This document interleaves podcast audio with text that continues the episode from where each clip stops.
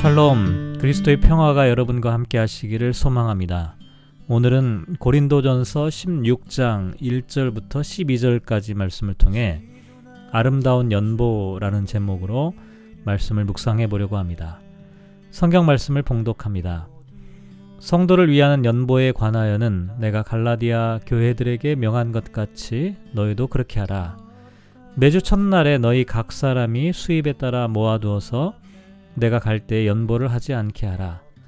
내가 이를 때 너희가 인정한 사람에게 편지를 주어 너희의 은혜를 예루살렘으로 가지고 가게 하리니 만일 나도 가는 것이 합당하면 그들이 나와 함께 가리라.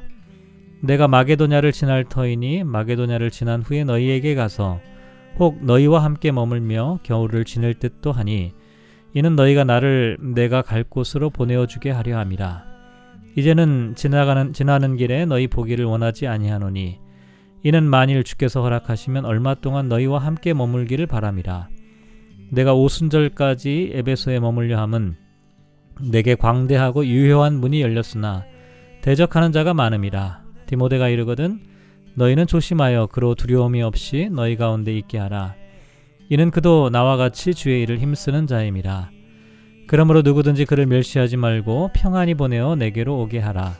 나는 그가 형제들과 함께 오기를 기다리노라.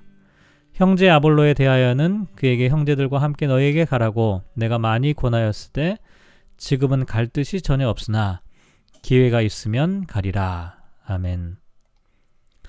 바울은 지금까지 고린도전서에서 고린도 교회가 직면하고 있던 여러 가지 문제들에 대하여 권면을 하였습니다. 특히 분열과 파당이 일어나고 또 결혼과 독신의 문제, 음행에 관련된 문제, 세상 법정으로 교회의 분쟁을 이끌고 가는 그런 문제, 우상의 재물에 관한 문제, 성찬과 애찬으로 인해 생겨난 여러 가지 문제들, 여자들이 머리에 쓰는 수건에 관한 문제, 또 은사, 부활에 관한 논쟁까지 고린도 교회 안에는 각종 문제와 현안들이 쌓여 있었죠.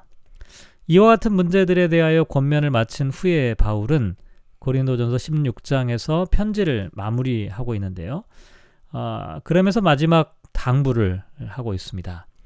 먼저 어, 1절을 보면 성도를 위하여는 어, 성, 성도를 위하는 연보에 관하여는 내가 갈라디아 교회들에게 명한 것 같이 너희도 그렇게 하라 라고 말합니다.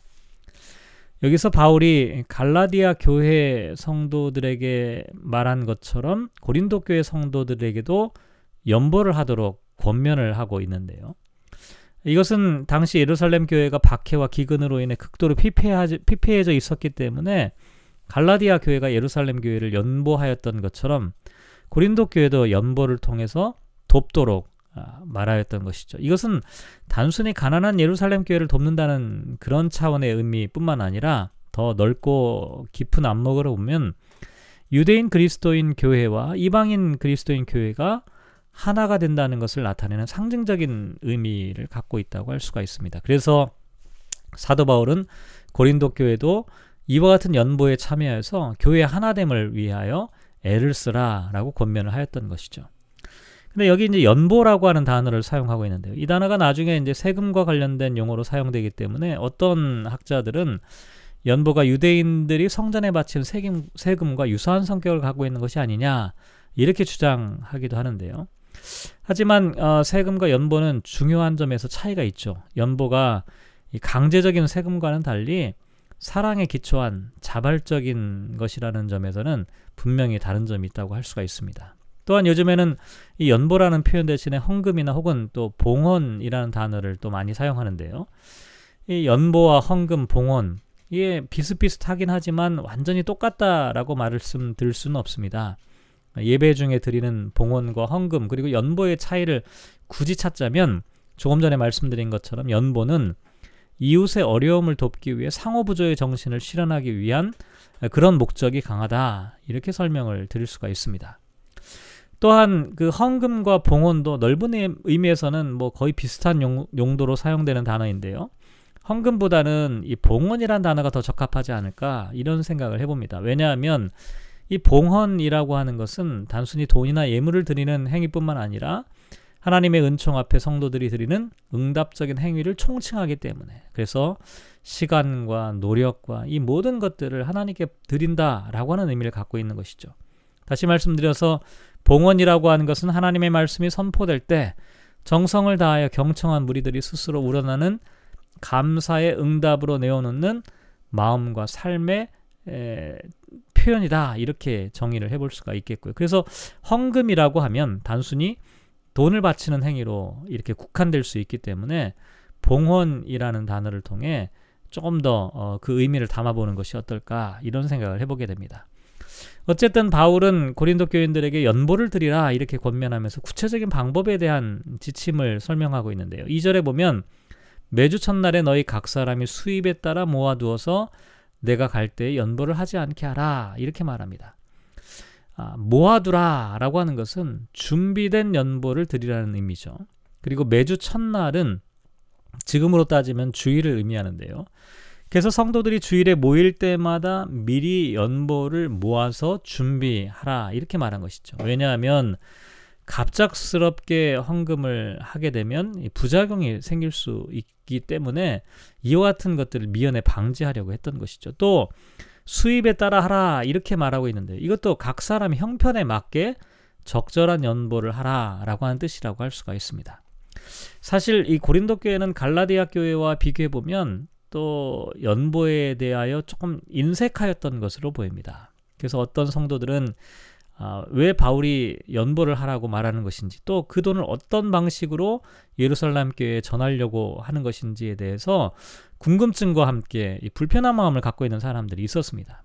그래서 사, 어, 사, 어, 그래서 사도 바울은 3절을 보면 내가 이를 때 너희가 인정한 사람에게 편지를 주어 너희의 은혜를 예루살렘으로 가지고 가게 하겠다 이렇게 말합니다. 이것은 아, 인정한 사람이라고 하는 표현을 통해 우리가 알 수 있는 것은 헌금의 관리를 투명하고 정확하게 하겠다라고 하는 말이겠죠.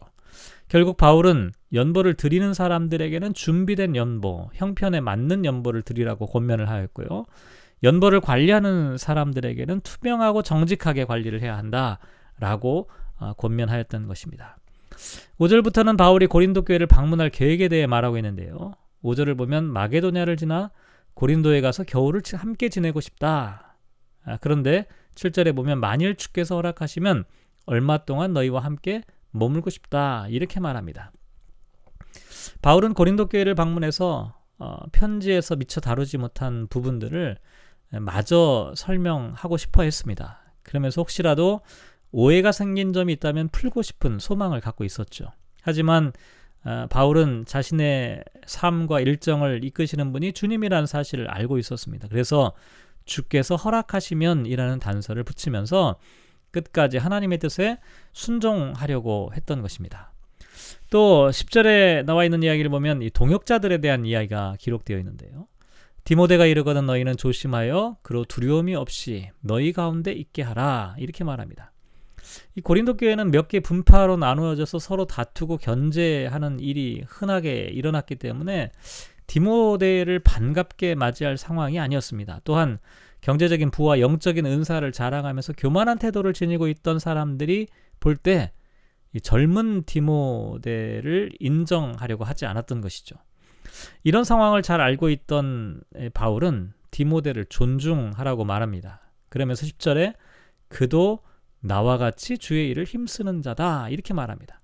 아직 어리고 경험이 부족한 점도 분명 있겠지만 디모데도 바울과 동일하게 주님의 사역에 종사하고 동일, 동일 한 권위를 갖고 주의 일에 힘쓰는 자라는 것이죠. 그러니까 젊은 디모데를 받아들이고 인정하고 어, 섬기라라고 부탁을 했던 것입니다.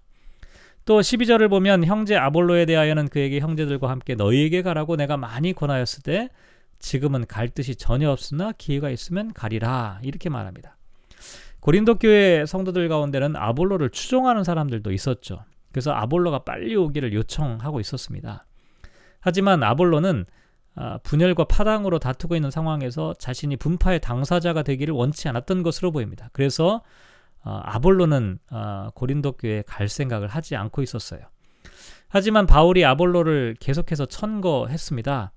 아, 아볼로가 가서 이 문제를 잘 해결할 수 있도록 권면을 했던 것이죠. 하지만 아, 아마도 아발로는 이와 같은 상황을 본인이 에, 가는 것이 적당하지 않다라고 생각했던 것으로 보입니다. 이와 같은 점을 통해서 우리가 생각해 볼 수 있는 건 뭐냐면 사도들이 서로 경쟁하거나 시기하거나 갈등하지 않고 오히려 어떤 방법이 최선의 방법인지 교회를 섬기고 세우는 일에 어떻게 하면 유익이 될 것인지를 위해서 함께 고민하고 협력하고 있었다는 사실을 우리가 생각해 볼 수가 있습니다. 오늘 말씀을 묵상하며 이렇게 기도하면 어떨까요? 이웃을 위한 연보에 인색하지 않게 하소서. 나의 계획보다는 주님의 인도하심에 순종하는 사람이 되게 하소서. 주님의 일에 힘쓰는 자를 존중하게 하소서. 교회를 섬기는 일에 함께 협력하는 사람이 되게 하소서. 오늘 하루를 살아갑니다. 저와 여러분이 살아갈 때 아름다운 연보를 통해 이웃을 섬기고 하나님께 영광을 올려드리는 삶을 살아가시기를 주님의 이름으로 축복합니다.